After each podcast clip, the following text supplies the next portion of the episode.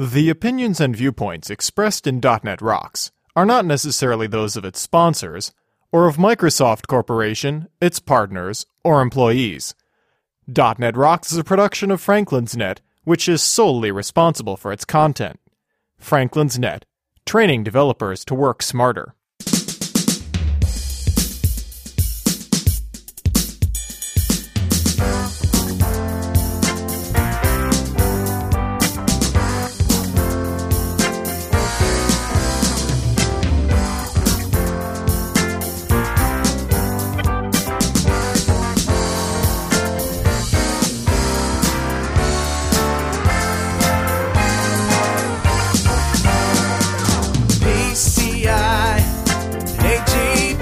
Hey, Rockheads, quit winding your G string and listen up. It's time for another stellar episode of .NET Rocks, the internet audio talk show for .NET developers with Carl Franklin and Richard Campbell. This is Lawrence Ryan announcing show number 511 with guest Scott Hunter, recorded live Tuesday, December 15th, 2009. .NET Rocks is brought to you by Franklin's Net, training developers to work smarter, and now offering SharePoint 2007 video training with Sahil Malik on DVD, DNR TV style. Order your copy now at www.franklins.net. Support is also provided by Telerik, combining the best in Windows forms, WPF, Silverlight, and ASP.NET controls with first-class customer service. Online at www.telerik.com. And now, the man who ran out of spackle and found a new use for marshmallows in the same day, Carl Franklin. Thank you very much, and welcome back to .NET Rocks. Carl and Richard here with you again. Yes, sir. One more time. Here we Oh, go. yes.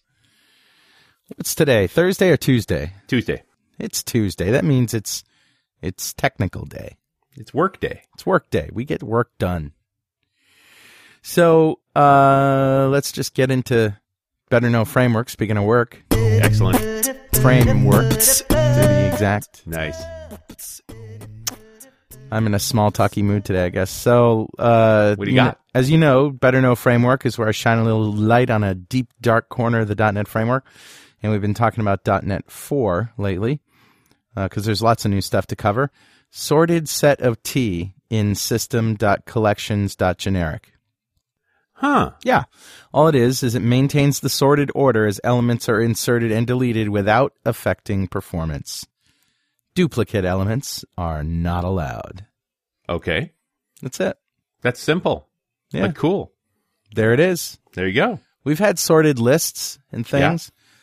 This is uh it's just more performant. So just a faster way to go about it. Faster, better, faster, stronger. Ah, it's the bionic version. I knew you would get that reference. I didn't even have to say Oscar Goldman or Lee Majors. You knew They didn't have to say any of those things. you things. knew nope. exactly what I was talking. Yeah. that stuff's so old now, my friends. So old that most of our listeners are like, "What are they?" I know, about? they have no idea. All right, well uh who's talking to us today, Richard? Uh, I got a. I dipped into some older email uh, for a thank you message. Uh, Hello, Carl and Richard. I've been listening to .NET Rocks for over a year now, and have yet to be disappointed by the high level of technical content, geek banter, and most importantly, the passion for technology you each share that so clearly comes through in each show. Oh, that's nice. I recently marked the passing of my third year as a professional software developer, and soon my eighth year as a programmer. Oddly enough, I listened to the older episodes of .NET Rocks and realized that I grew up as a programmer on the .NET framework. Hmm. .NET Rocks is not just a look at the current state of .NET and Microsoft's bleeding edge projects, but has also become a historical canon of the progression of .NET. Sure has. Before I conclude my email with the customary request for swag, mm-hmm. let me thank you for providing us mere mortals with a window into the life of titans such as yourself and the great guests that you have had on your show. Where? There's titans around. Where are the titans? Look out! Hey, nobody said there was titans around here. What's going on? Uh, best regards, Jameson Smallwood. Ah, Jameson, here comes your mug, man. That was just what I needed today, too. Yeah, you've been beat up by your computers today. Me too, actually. Yep. It's been a it's been IT week here at Pwop Studios, uh, West and East. Absolutely, yeah. I've been uh, did, been battling uh, with setting up and migrating to Hyper V Well, I, of course, I'll have to admit to this now, right? If I tell this story. Yeah, I want to hear this story. Go ahead. So four years ago, four years ago now, I'm afraid to admit, I was getting ready to migrate a P3 based server to a P4 based server for Exchange. And I actually took the motherboard, power supply, and hard drive out of the chassis so that I could reuse the chassis with new hardware. And I put the motherboard, the hard drive, and the power supply on a towel and stuck it back in my server closet. Because, hey, I still wanted to have email. It's a towel computer. I, it's been on the towel ever since. I turned it off this past weekend. So it lived on a towel for four years. Did the hard drive melt down when you no, turned it, it, off? held together, ran continuously for four years. I, I'm literally, I just dodged a bullet. I just got lucky. There's Yeah. nothing more to it than that. But uh, the way I actually got off that machine was to use System Center Virtual Machine Manager to do a physical to virtual conversion. So it literally sucked a copy of the computer off that drive into Hyper-V and just kicked it off in there, and the old hardware just shut off. That is amazing. And it, I literally, all I did was say, do it to that machine, put it here, go. And three hours later, it was done. Now I've been working on Hyper-V too. I got a machine here with with Hyper-V, and I've been trying to migrate our SQL server. I can't use that tool because, aside from the SQL server, the rest of that machine is shit.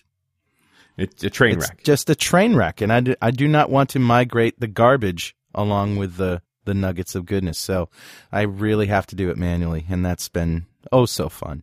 Awesome. Yeah. Well, let's introduce Scott. Uh, Scott Hunter is our guest today.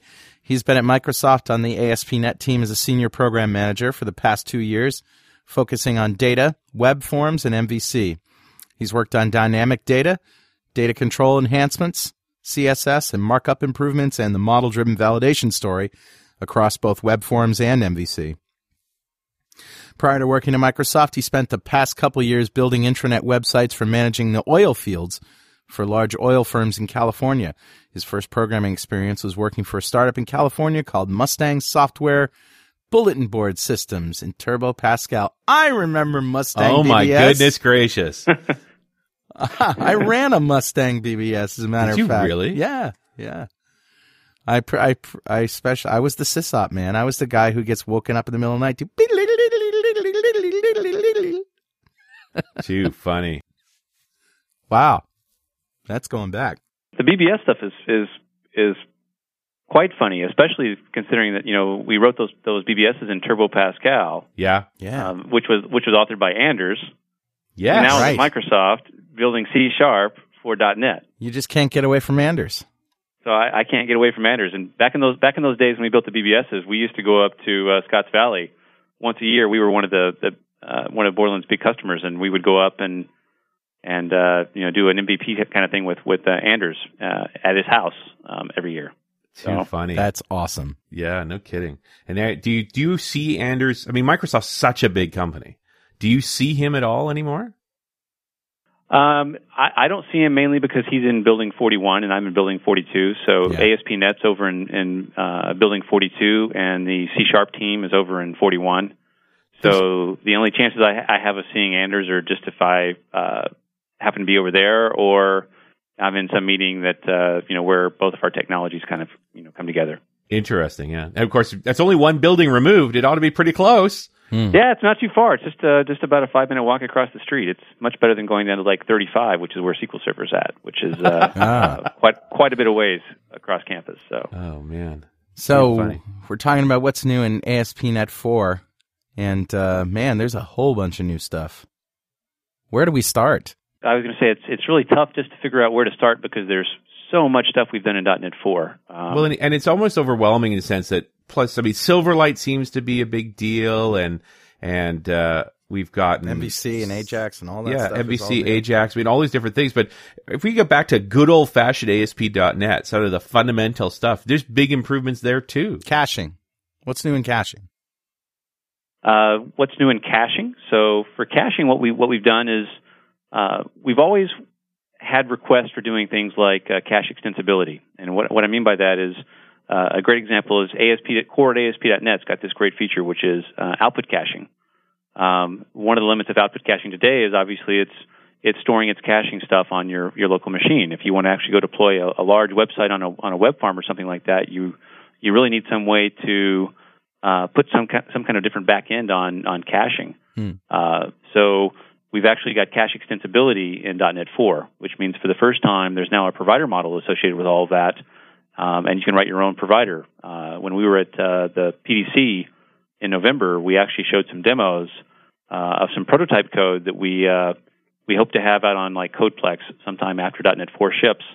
Um, that shows basically replacing the output caching in ASP.NET with Velocity, um, which is a, a great you know server farm solution for doing output caching. So you can Um, provide a different cache uh, provider based on the page or based on any kind of logic that you want, essentially. It's a space. It's it's an implementation thing. So it's it's just kind of like the other providers we have. You know, we have providers for like membership, providers for profile, stuff like that. What you'll do is you'll in, in web config you'll basically uh, configure your cache provider, and that will basically replace your cache provider for the for the application.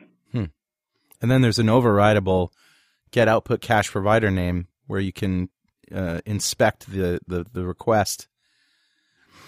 So there's just- exactly. yeah, great stuff.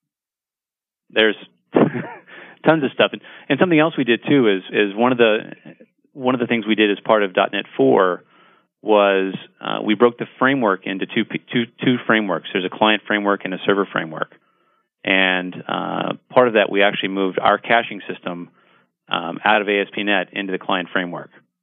Um, that's not fully complete in .NET 4 because basically um, we still have our own implementation of that in, in the in, in ASP.NET, but in the long term, there'll be one uh, global caching API um, that's shared by everybody.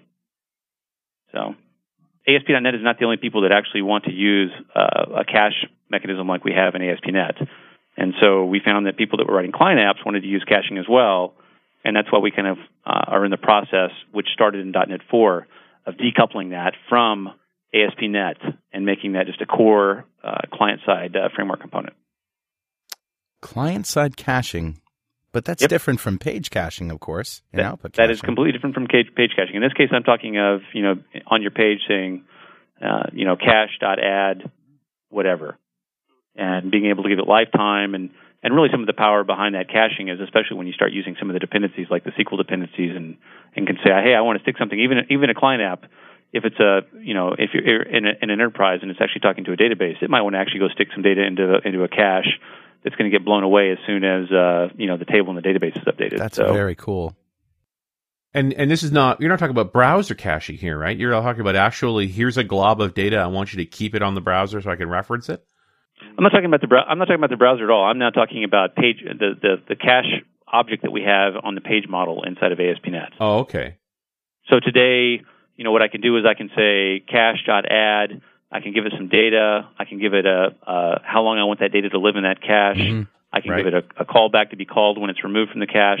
But I'm also allowed to give it a, a series of dependencies. Uh, you know this Right. this has actually existed uh, since uh, Yeah, .NET 2. This is old stuff. Um, and you yeah, can also get an event uh, notification when one of those dependencies goes out of scope. that's correct. Yeah. And one of our changes, as I said, was we basically we're moving that. Uh, that that used to be just tied directly to ASP.NET, Hmm. and we actually that, that that has actually been moved completely out of ASP.NET, and there's now that caching system actually exists as a as a .NET 4 component. As part of the .NET Uh, framework. and- and- okay, I see what you're Yeah. talking about. Makes sense. Uh, you know, another element that I've recently read about on ASP.NET 4, which ties right into this, is the ability to preload cache items now with uh, with auto start. Yeah. So auto auto start is something new that we, we've added. That uh, and in fact, I can actually go into a few deal, details of stuff that I don't think we've even published yet. Uh, but auto auto start is is is a new mechanism where you can basically say, I want the ability to pre-warm my application. So um, before my application even comes up, um, I want to give it uh, give an interface, and I can I can do some stuff in config. And when that happens, my application is going to fire up right away and get the chance to you know preload all of its cache objects and stuff like that before it's ever called.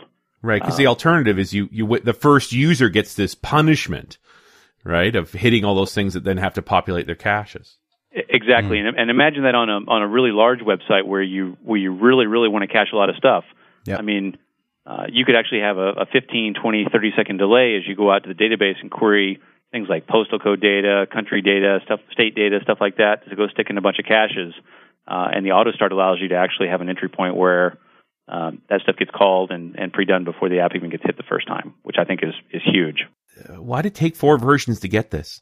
I have no no idea. Yeah. Uh, Thanks, Richard. it- this Well, I got to You're tell you the crazy stuff know? we've written to do this. Essentially, basically writing a tool that Yeah. on the startup of this server would fire off a script that would hit a bunch of pages to get the caches loaded. Yeah. Well, we've The, the the the big reason that that kind of stuff happens is is because of what we're allowed to change in, in various flavors of the framework. So, um, if you, if you really think about it, the, the last framework release, .NET 4, .NET 4 is really the first framework release since .NET 2 where we've had the ability to go in and really touch core components. Right. So basically, in the in the case of 3.0 and 3.5, pretty much most of the changes were additive. So we didn't get a chance to go and and change low level system internals, and so .NET 4 is the first first chance we've actually had in a long time to go and and dig into the low level system internals and and make some of these you know these, these kind of changes. That's why you that's why you see a lot of the stuff we did in web forms. Um, you know, you didn't see that in 3.0 or 3.5 because uh, we we called uh, uh, those those bits were called red bits in the in the three five time frame, meaning that we weren't allowed to touch them. you don't have to apologize to me for making a great feature. Thanks. Um, uh, how about session compression? I just wanted to say that. I, I just love that. session compression. I'd love to have my session compressed, don't you? Yeah, Yeah. especially after a hard day's work, you know. So so se- session compression is basically when you're using uh, you're not using the InProc session provider. So by default, ASP.NET ships with an InProc session provider, um, which works great if you're using one machine. But if your if your website is actually you know using multiple machines or, or multiple app domains on a single machine, um, you need to store session data somewhere uh, where a request from one machine can get it, and then a request from another machine can get it. Right. And uh, one of the optimizations that we made in, in .NET 4 was in the case of actually using our, our SQL Server session provider, um, we now compress the data a lot more before it actually gets put into the SQL Server. So we're basically passing less data around, uh, you know, with a much, you know, definitely going to increase your throughput of your of your website. Nice. You know, session's one of those pet peeves of mine. I think Scott Hanselman and I are on the same page on this. That we've got, I've gotten in the habit now of whenever I set up a new dev rig of defaulting. My base configuration is now out of process session on state server on the same box. So there's still additional dependencies there, but just getting into the habit of dealing with out of process session from the beginning of the project. I, I actually think that's a, a great development process. I think one of the things that people don't realize until too late, and and I got bit with this myself uh, as an early .NET developer uh, in the in the 1011 time frame. Um, what you do is you don't realize that when you're using the InProc session state, you can basically put anything in there, anything, any Yeah. object you have that will just go in there, and then one day you go, oh, I want to scale my my application up, so I'm going to suddenly use two web servers, and you go and flip the out of proc session state on, and your app fails immediately. Because basically we can only store something that's serializable Right. into the into the SQL server, and uh, so you know by default you could just be copying reference objects and not really caring, and suddenly you throw this switch and it just doesn't work. So I, I would actually recommend if you're building ASP.NET websites and you ever think you're going to scale off of one box, you, your your development mantra should be always be out of state in proc you know, out of state on the same box, um, just so whenever you want to switch that throw that switch, um, you're not going to find any any hiccups. Right. Well, the other big effect I've found on busy servers is that because the session data is persistent from request to request, it impacts garbage collection. It impacts performance of the machine as a whole. When your session data isn't too, too big and you start even just putting on a state server on the same machine so it's outside of the .NET heap, you can actually significantly improve the throughput of the web server. Yeah, well, I I would actually argue if you're running into those issues, maybe you're putting too much stuff in session in the in the first place. Well, that's too. the I mean, usual I- thing. yeah. So uh, this is a question I throw at anybody who deals with this. So maybe you would even want to comment. What's your preferred size of a session object? How big?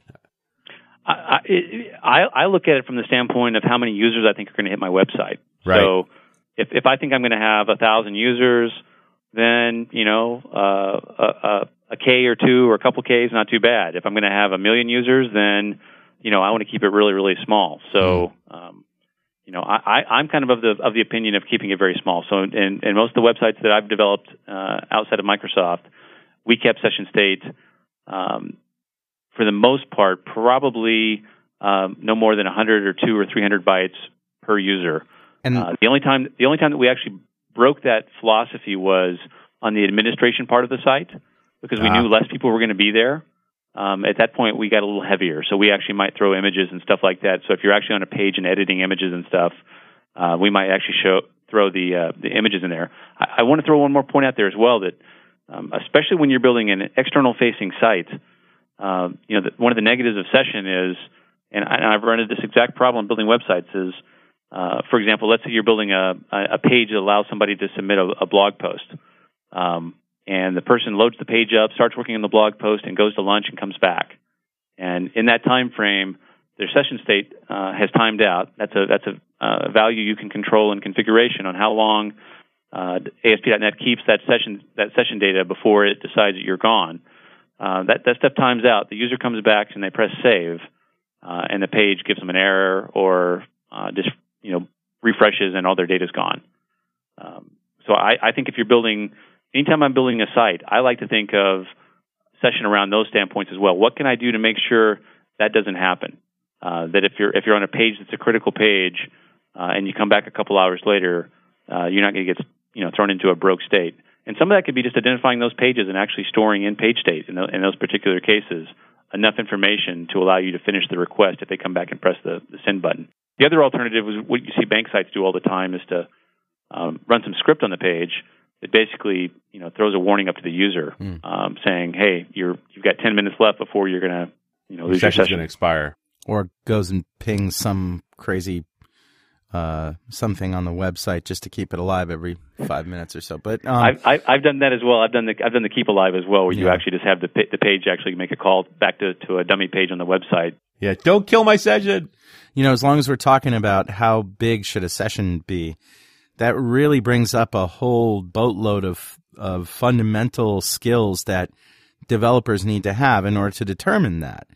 Because you know, let's say you're looking at a, um, oh, I don't know, um, an array of structures or something like that, versus a large graphic versus, um, you know, a, a class, an object that has many levels and many connections to other objects you may think to yourself, well, this is just a reference type. You know, this is just pointer to a pointer to a list of pointers.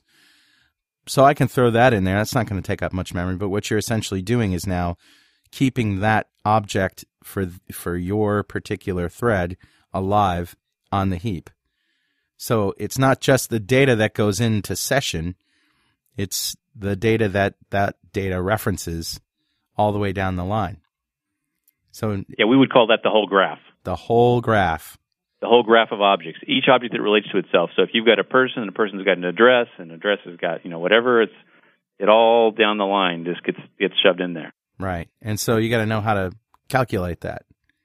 You know, maybe using some performance counters or Although with the kind of numbers you're throwing out, Scott, about just a few K at most for a session object, that pretty much precludes putting any objects in the session object. Yeah, I actually I actually try I try not to put da- objects in the, in the in the session myself. I actually just try to put enough information that I could go reload something from the database if I if I wanted yeah, to. like a key or a or something like that. Exactly. I, I'll throw some keys and some stuff like that.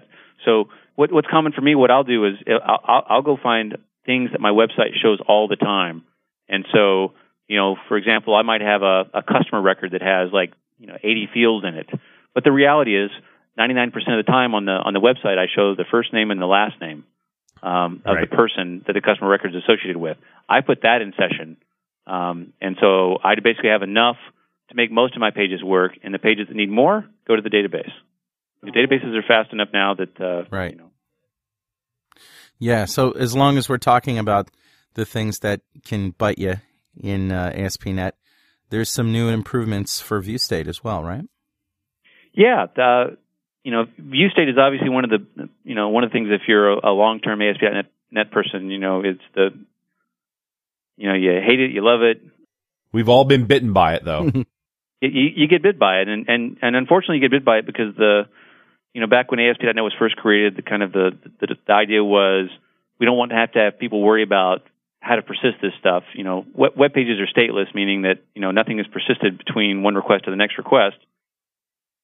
And your solutions for solving the statelessness are to either put it in view state, which is in in the page, put it in session state, put it in the URL, or put it in a cookie. Um, and I think our default was at the at the time we first built ASP.NET. You know, there weren't a lot of web programmers, and so we kind of did this stuff automatically for you. Right. Um, um, to the point where it was too much, where you know everything was everything was put into view state, and uh, view state was on by default, and so you get a heavy page, and you didn't even you didn't even try uh, to make a heavy page. And so the change we're making in .NET 4 is view state's always had an opt out model, which means your page starts off with view state being totally enabled. Um, and what you can do is you can go to each control on the page and disable it manually. Um, and I've done this before when I've built websites. That's kind of what we do. Is we the first thing we do is we go through each page and we'll turn off view state for every single thing on the page, and then we'll figure out what things need to keep some state, and we'll turn it on selectively for just the two or three things that need to keep some state. Um, and the change we're making in .NET 4 is to reverse that model. we have a new flag called view state mode, and uh, the view state mode I can I can set view state mode on the page to disabled by default, and then I'm in an opt-in model, meaning that everything is turned off by default, and I can just go in and, and enable manually on any particular control to turn it on. And I think that's the better model is to say, um, let's turn it off by default and go figure out where you want the state to persist and turn it back on. We even we even considered for .NET 4 projects making that the default, but we mm. we didn't because it's it's been around. We've been around for so long. We think that would just you know cause people to widespread panic widespread panic or you, you go look and find resources on the web and, and it doesn't jive at all with what you know what your project actually actually is doing. So plus, a lot of feel people would feel really stupid when they go, you know, oh my god, the sky is falling, nothing works, nothing's sticking. Oh, just uh, switch this flag. Oh, huh? okay. Yeah, and and, and that's an another idiot. thing that with, with that view state flag, that's even the current view state flag that that really confuses people is is you know the view state um, is kind of based on its on its parent container. If you turn it off on a parent, then mm-hmm. you can't turn it on on something inside that parent. Right. So if I have if I have a panel and inside my panel I put three buttons, if I disable view state on the panel, I can't turn it back on on the button anyways because uh, once I've told the panel not to have view state, it basically all of its all of its children inherit that whether they have the enabled view state equals true or false on them anyways. And that's something else that this new view state mode uh, it doesn't adhere to that anymore. So basically, with view state mode, um, I can disable it at the page level and even though my panel has it technically off at that point, I could I can still enable it on a on a button inside that panel. This portion of .NET Rocks is brought to you by our good friends at Telerik, who bring you the Rad Control Suite for Silverlight. Are you already playing with Silverlight 3? Then you might have started using .NET RIA services, rich Internet Application Services, which make data operations a whole lot easier, especially for line of business applications. So check it out. Our friends at Telerik are again ahead in the game, tapping on the new benefits of Silverlight 3. Their RAD Control Suite for Silverlight now fully supports .NET RIA services and domain data source. So if you're wondering what's in it for you, the answer is pretty straightforward. You get completely codeless binding to RIA services, impressive validation support on the client and on the server. Your customer will also be pleased to sort, filter, and page data much faster as all data operations are now server side. Besides, the suite also offers out of browser support, and as you might already have heard, the first commercial 3D chart. Check out the Telerik Silverlight suite at telerik.com slash silverlight. Don't forget to say thanks for supporting .NET Rocks. Hey, uh, I have an iPhone, and I'm, you know, not ashamed to admit it. and uh, sometimes I'll go to an ASP.NET website and it just doesn't look as good on the iPhone. And you know what I mean? Just by formatting kind of gets messed up. And I remember, I think it was in .NET 2.0 where you guys did away with the uh, web, the mobile website, and then just said, well, all websites will be mobile websites. They'll just adapt to whatever mobile device you have. Uh, is there any better support for that in ASP.NET 4.0? Yeah, that that the area you, you just brought up kind of brings up a lot of points of, of some areas that we changed. So let me first off talk about how we detect uh, devices. So we, we have this notion in, in ASP.NET of something called a browser cap file. And the browser cap file is where we uh, keep a list of you know all the browsers that we are, we're aware of and some of the capabilities that they all have. Um, one of the things that we did in .NET 4 was we completely went through the browser cap file and rejiggered the file. Um, the main reason we did this was because uh, the file, as you said, has been around. I mean, we've we've added we added mobile support a long time ago, and when we added mobile support, there were no iPhones, uh, there were no Windows mobile phones, there were there was no Android phones. Um, basically, at that point, the, most most of the mobile phones used, used a technology called WAP, um, which was a, a simpler way of, of writing web pages Sorry. for That's a these legacy successor to, phones. that was the precursor to Pwop. Actually, if you're building WAP websites, you deserve a plop at, at this point. So, Um, I remember WAP as an acronym for weak ass protocol, but that's just me. but the, the funny thing is, that go look at the browser cap file that ships with .NET 2 or .NET 3.5. Right. And you're going to find you're you're going to find phones that have been in landfills for probably a decade by now. yeah, this is the downside of that model is that that's a long time ago now. Yeah. Right. So so we did a couple things in .NET 4. The, the first thing is, as I said, we we went and redid browser caps, and so we got rid of all those old devices. Right. Um, That's why my mother that- called me last week. it's your fault. She's trying to save money by using these old phones, and now you went and took it out.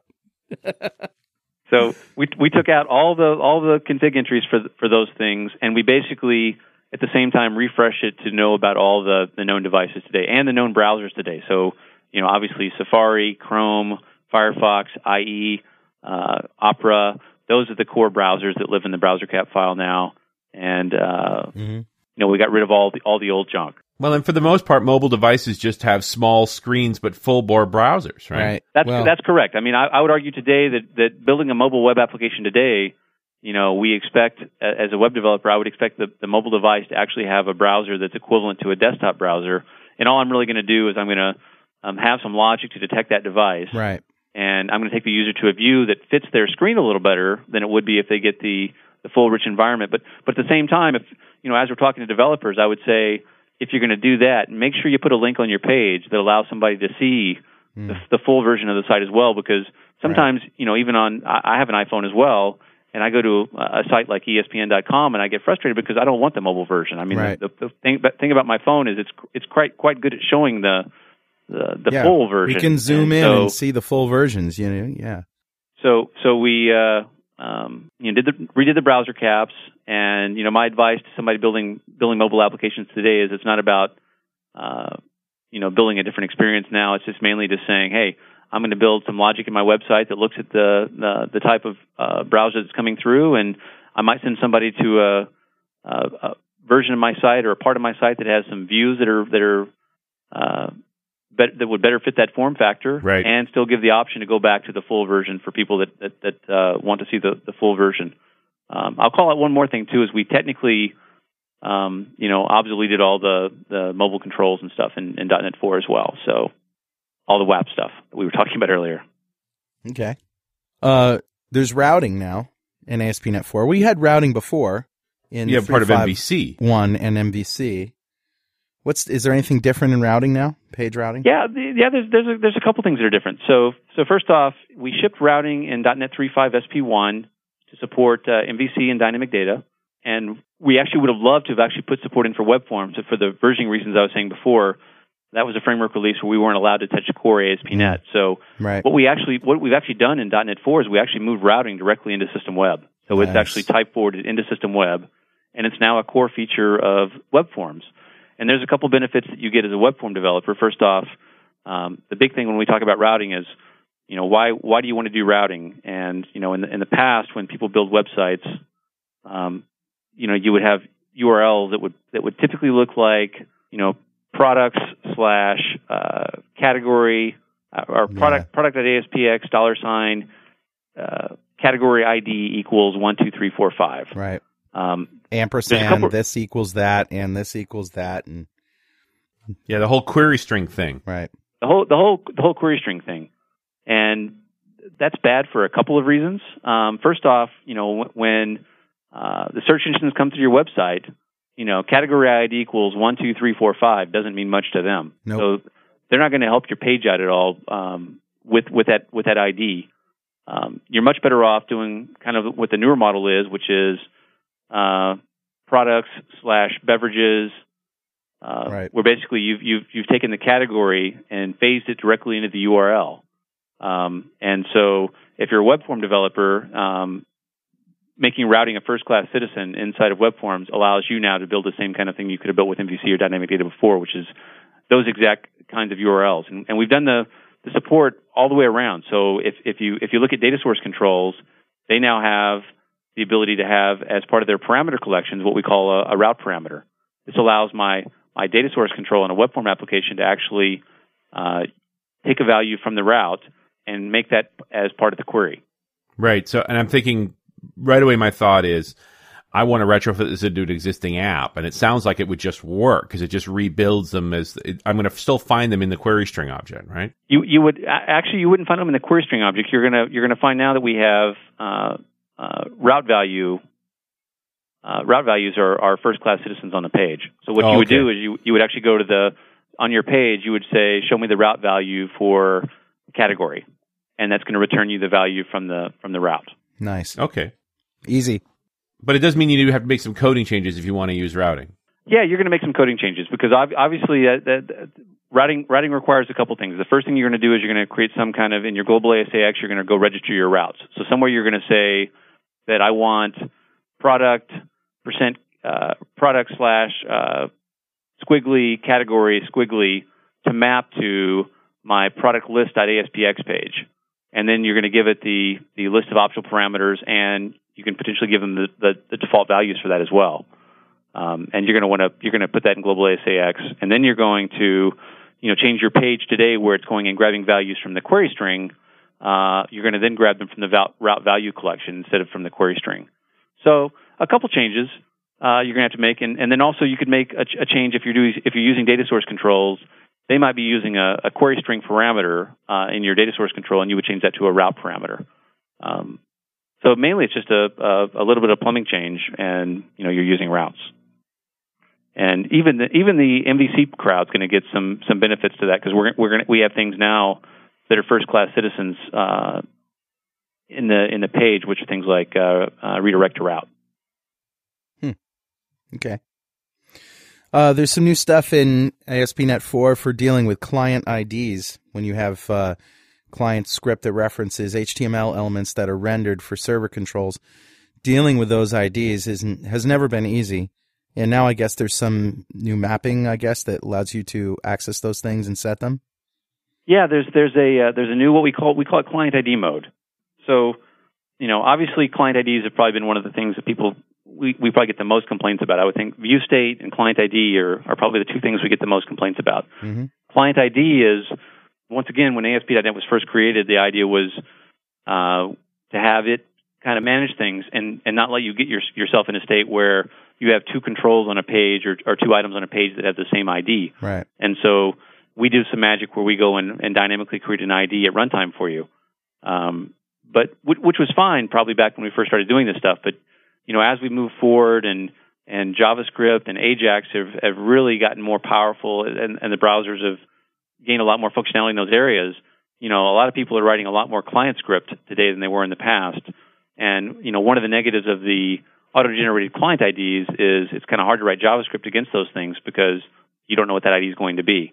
Right. Um, there's there's a whole pile of workarounds that that ASP.NET developers you know use today to to, to solve that.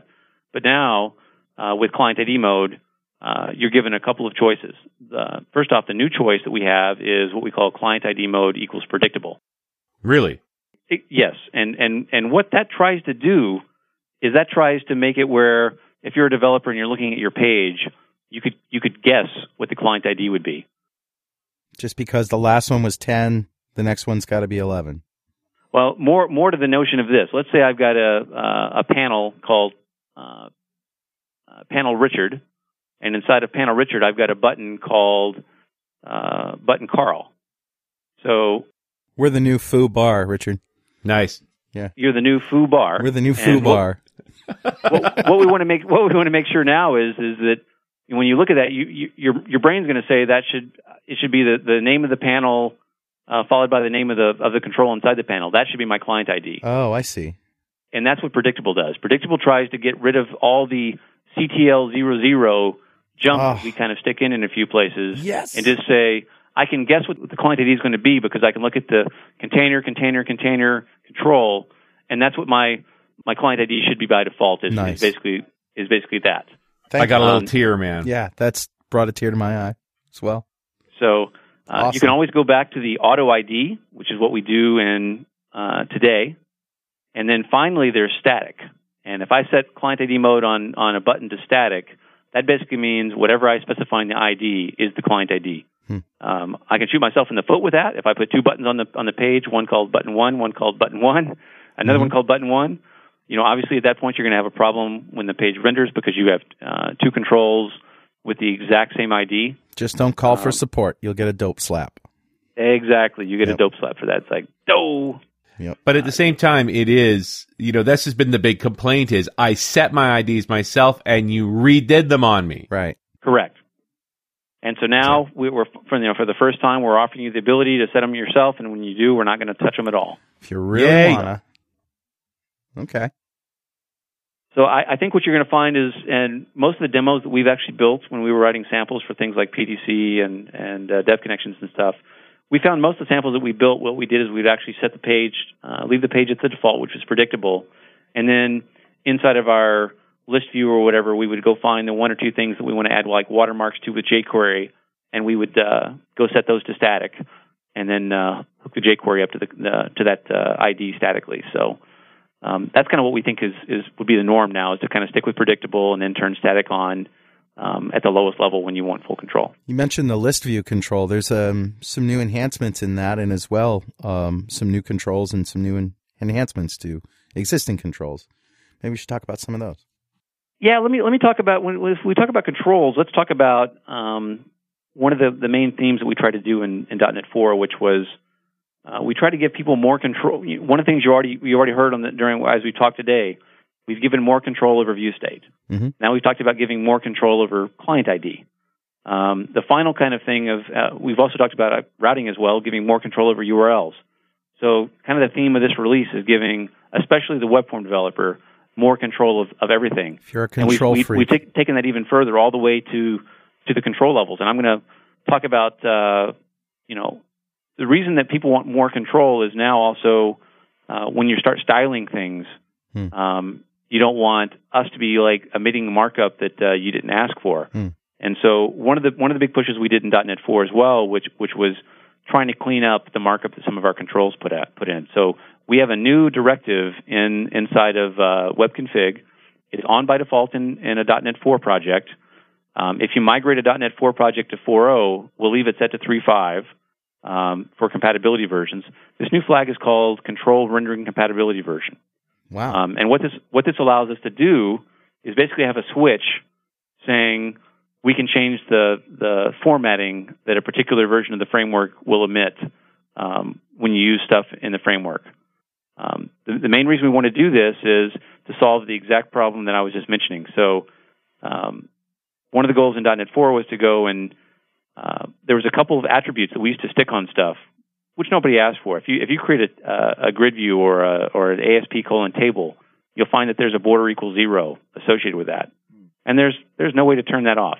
Um, we even put the border equals zero on on an image tag, and so one of the things that'll happen is when you when you switch to the 4.0 rendering compatibility mode, um, all that junk that we used to emit um, without you asking for it just disappears.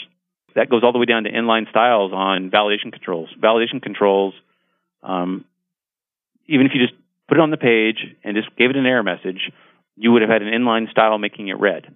Yep. Um, you, you didn't ask for that. You just you just got that. So the point of this switch is um, it turns off all of that goop that we do uh, by default. in case you want to do it yourself. You want to do it well, and yourself. where I've run into issues with this is working with quote unquote real web designers, guys who live and breathe CSS. Right. And they just consider ASP.NET CSS intolerant. Right. You know, and, and it, it was just a battle. And, they, and the, their frustration was that they got a set of tools they were used to using with CSS and they would just f- try and apply that to an ASP.NET page and, you know, all hell would break loose, really. I, I've done it in real world myself. I've actually built those built those pages and gave them to a designer, and they said uh, replace this attribute with this attribute, this attribute, this attribute, and I'm like, um, I, Yeah. I, I can't I can't turn that off. Yeah. Yeah, I can't do that. Sorry. for the most part, that's not going to be a problem. We we uh, we we addressed many of the of the controls. I mean, we there there's some uh, controls we didn't get to, things like the calendar control. We didn't think that was a, a control that people were most people were using, so we we tried to focus on the on on the controls we thought most people were using and and remove as much of that that is possible. And and in the cases that we weren't able to fix the controls, um, we have a couple of what we call composite controls, and these are these are the fancier controls like a, a login control or a create user wizard, Password recovery. um, password recovery, things like that. These these controls are are more complicated because they have like lots of sub controls in them. That's why we call them a, com- a composite control. And Mm. and uh, what we did for those controls was some of those controls already had a template where you could define your own HTML. And the negative of that is you're going perfect. Yeah, I got this great template. I'll I'll go create my uh, uh, form view and I'll I'll set it to uh, I'll, I'll put my exact template in there and I'll view the page and I'm like what the what the heck is this? I'm I'm surrounded by a table Right. and there's a TR and a TD and then my stuff's inside of that. How how do I turn that off? And the answer is uh, before was eh, yeah. Yeah, you can't. Sorry. Thanks for playing. sorry, can't do that. Next, and so one of the things that we we did in, in .NET 4 as well is we put a new flag um, on all those controls that have that scenario, and you can basically tell them to turn off the outer table rendering.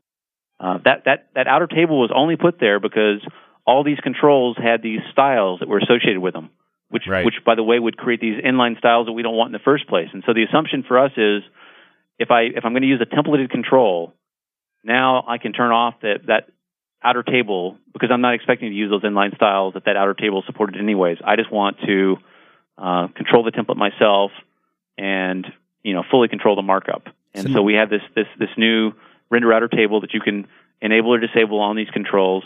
And the, the final thing we did in that area was we had some controls like the create user wizard, which I kind of laughed. It actually had a template, but it only it only let you template like 80% of the control. There was still a, a, a, a few parts of the control that it didn't let you template. So what it would let you do is it would say, here, here's the wizard panel on the left. You can template that. Here's the wizard panel up here. You can template that. And here's the button bar. You can template that. But we're going to hard code all the markup that surrounds all three of those things. Ah, And and so we went through controls that did that and gave them a layout template very similar to what the list view control has today, um, saying now you can put the layout template in, Wow. and then all your all your subtemplates will uh, show up inside of that that layout template. So I can smell the gears turning in the CSS zealots' heads right now. You know, the not the zealots, but the CSS heads, right? The people who are CSS people, and you know who you are. Now, the question that I know is on their mind is, well, you got all this great fundamental support for styling and all these controls, and you gave me a lot more control. Is the Visual Studio CSS editor any better in VS 2010? The the the editor in VS 2010 is better than it was um, in 2008. Um, I can't I can't talk in a lot of details on that because I'm I'm part of the ASP.NET Yeah, I knew the that. VS team, but I, I do know that that it, it is currently up to CSS 2.1 standards. Okay. um, there's a good chance that the rendering you're going to see in design modes and stuff like that are going to be uh, much, much closer to what you're going to see in a production website today. And probably what people will do is continue using their favorite CSS editor, you know, on the files themselves, and um, now at least they can they they can get in there where they couldn't before. Right. Uh, to me, that's the, the That's thing the is, important thing. Yeah, to me, the important thing is the fact that we've now enabled you to have control of these things. So we're, we've we've gone through and you know, as I said, kind of the theme is we try try to go through and find all these things that you you couldn't change before, or we didn't give you control of, control of before, and now give you control of. So I, I think .NET 4 is going to make a lot of people, you know, a lot happier. Uh, when if if you want control of stuff, you're gonna you're gonna get a lot more control without having to, you know, completely ditch your project and move to MVC if you Yep. want, you know, full con- full control. Yep. Well, Scott, uh, when we first talked to you, you were working on dynamic data, which then shipped, I think, 3.5 SP1. hmm Yep. So, uh, anything happened for dynamic data for oh? 4.0? Um, lots of stuff for dynamic data happened in 4.0. So, and and even for, I, I- I'll even mention MVC a little bit because we did some, we took a lot of dynamic data concept and concepts and moved them into MVC two. So, um, dynamic data for for people that haven't ever looked at it before, um, it was the notion of trying to actually be able to scaffold a website. So if you have a, a LINQ to SQL or Entity Framework data model, you could kind of point us to that model, and we would actually kind of build you a scaffolded website. And uh, we gave you a lot of templates and, and ways to you know kind of control that scaffolding. Um, but one of the negatives of, of dynamic data in that was that it was a new project type. If I wanted to start a, a dynamic data project and, and get a lot of the benefits of dynamic data, I had to basically start over from scratch. Um, you know, for us, that really cut our audience way down. Uh, you know, you had, you had to have a couple of things. First off, we only worked on on uh, we required a data model, so you had to have an ORM data model, either LINQ to SQL, Entity Framework.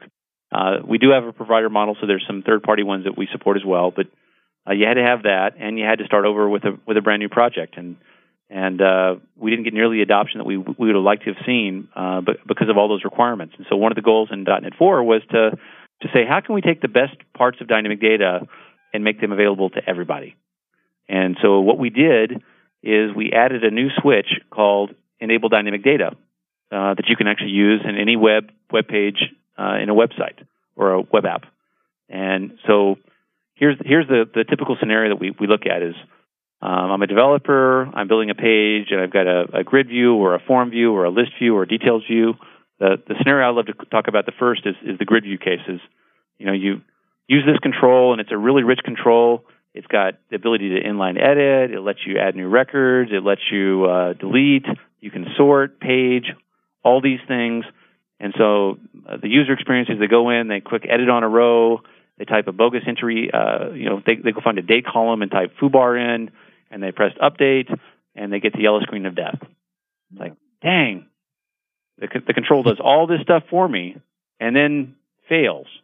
And then as soon as it fails, how much work is it to go fix that stuff? You know, fixing that stuff requires me to then then to go into my instead of getting all the, the benefits of just having it kind of for free, I've got to go in and and use what we call template columns and fully templatize uh, all those columns and hand put the validation controls in. And so what this enable dynamic data switch does, I can now take that same page and in my page init, I would say gridview1 dot enable dynamic data uh, and give it like a type, type of product, for example.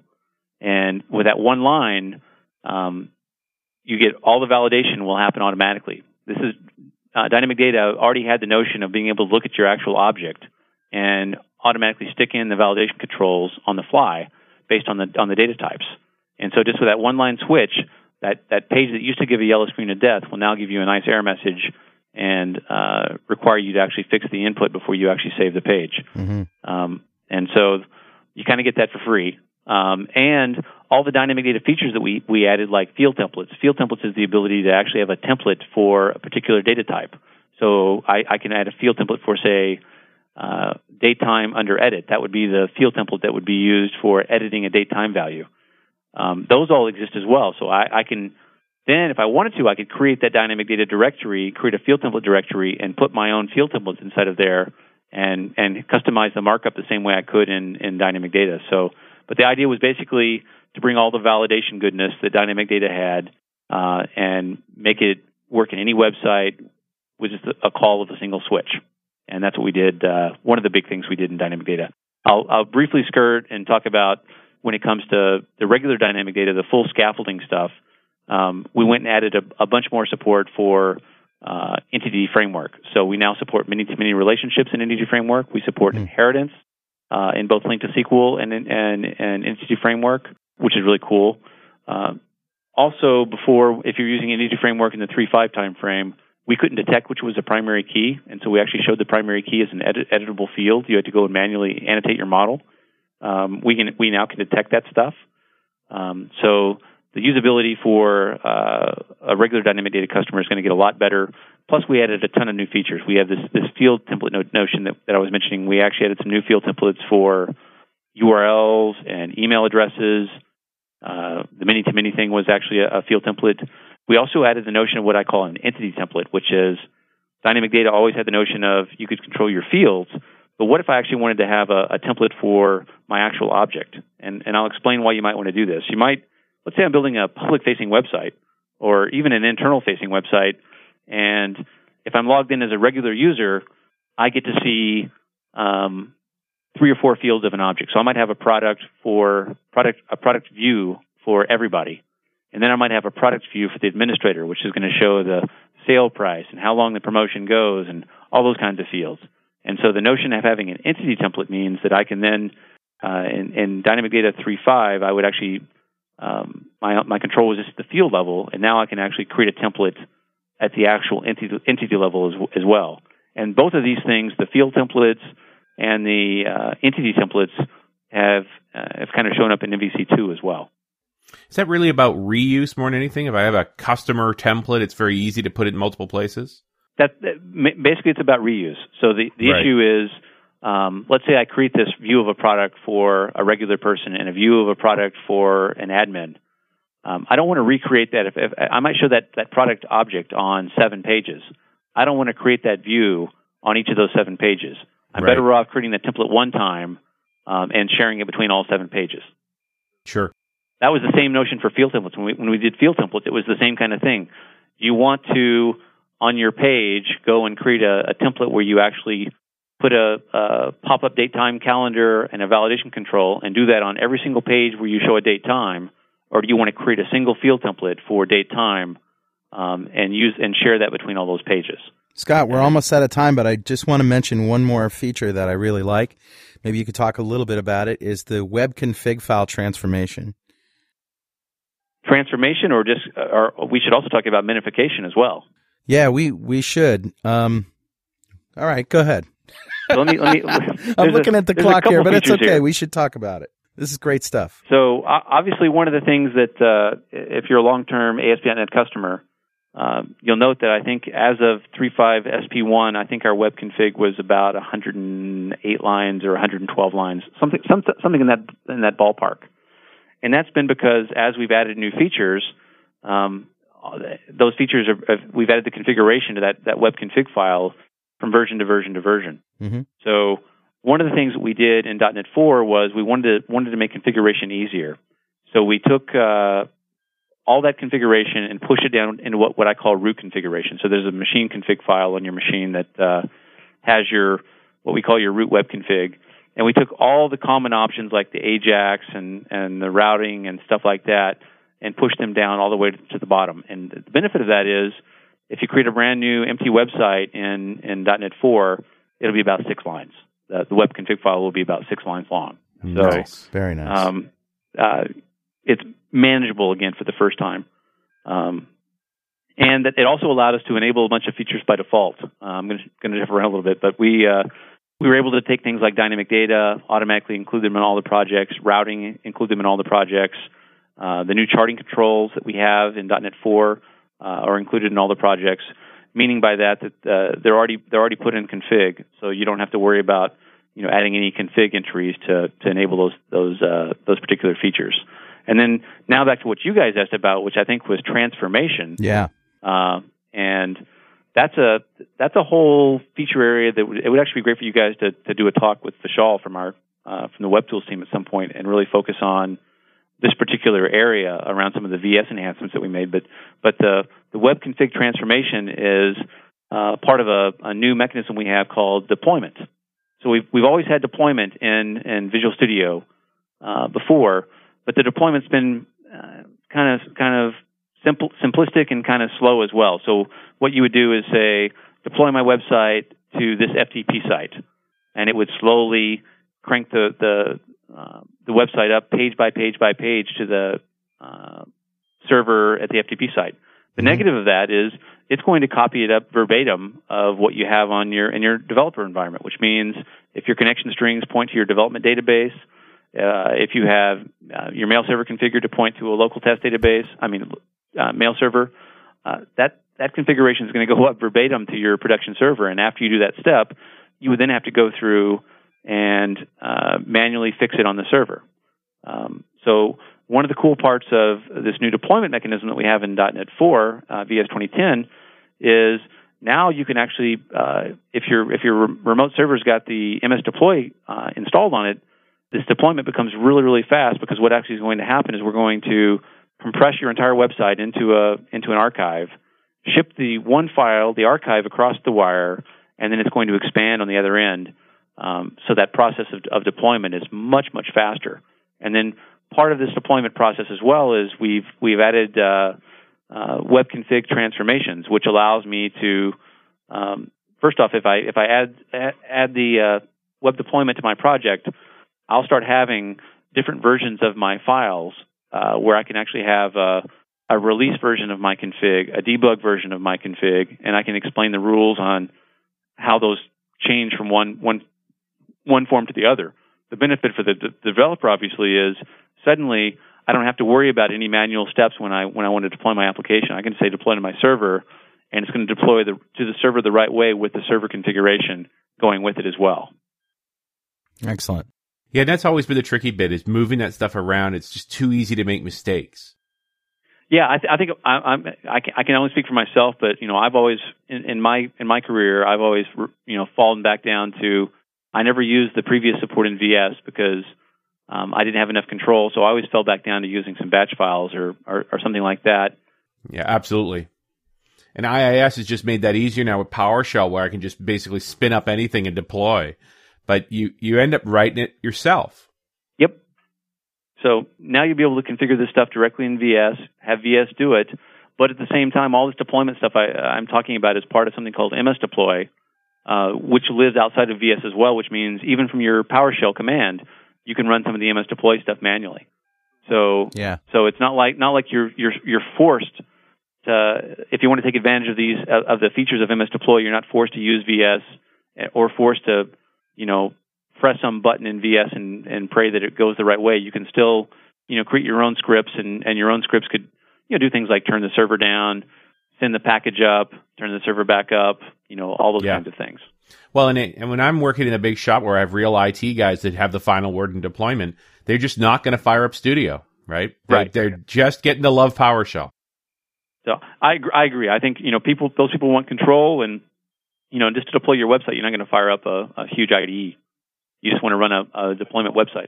No, I'm with you, but it's also I don't want to have to force down to my devs all of this script practice so that we have a uniform process from development through QA to production. Yep. So to be actually mix the two together, that's a big step forward for me. That we could. I, I don't know all the details yet. I just get a sense now that I got to go back and look at that and figure out what is Studio, what parts of Studio going to use, how am I use MS Deploy as part of this to make it work all the way through. Yeah, and as I said, I think you guys should should do a talk, you know, with uh, Vishal from from the Web Tools team at some point. He, he could spend a full hour just explaining all the scenarios and all the features that uh, surround this stuff. Yeah, it sounds like a whole other show. certainly does. Which reminds us, we're out of time now. Scott, thank you. This has been a great uh, a great romp through ASP.NET 4.0, and uh, we're at beta two now, right? As the, this recording, uh, any news on availability? We did actually. So we're we're definitely at beta two right now, um, and we did announce during the PDC timeframe that I believe uh, we said that March 22nd was going to be the uh, RTM uh, release date and availability for VS 2010. That could still move, but I think I think that's the we're targeting that date. So yeah, is there going to be another release before RTM then? There's not a, there's not currently slated a, a public release uh, before RTM. So the beta two was the last public release. Um, we do have uh, some internal re- releases that we send to like big partners and stuff like that, but we're not doing right. any uh, public releases.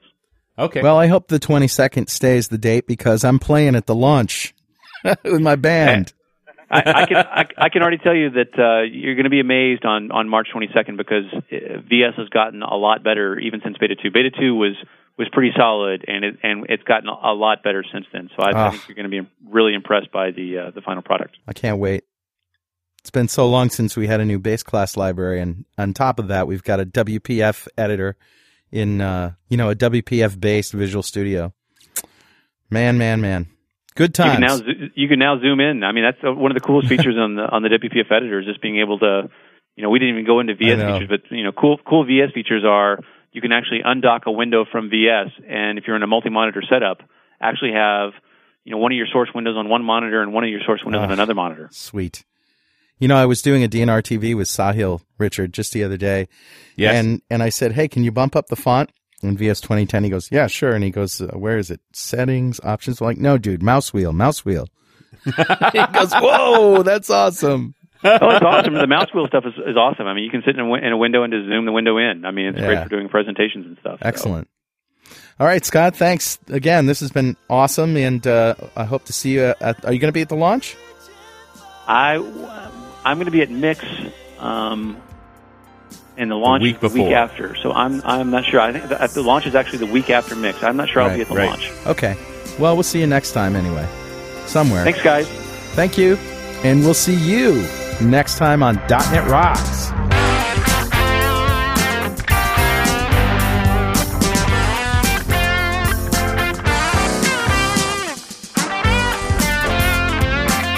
.NET Rocks is recorded and produced by Pwop Productions, providing professional audio, audio mastering, video, post-production, and podcasting services. Online at www.pwop.com. .NET Rocks is a production of Franklins.Net, training developers to work smarter and offering custom on-site classes in Microsoft development technology with expert developers online at www.franklins.net. For more .NET Rocks episodes and to subscribe to the podcast feeds, go to our website at www.dotnetrocks.com. Got transmit by the FCC. Yes, I'm a, a toy boy. Life is hard.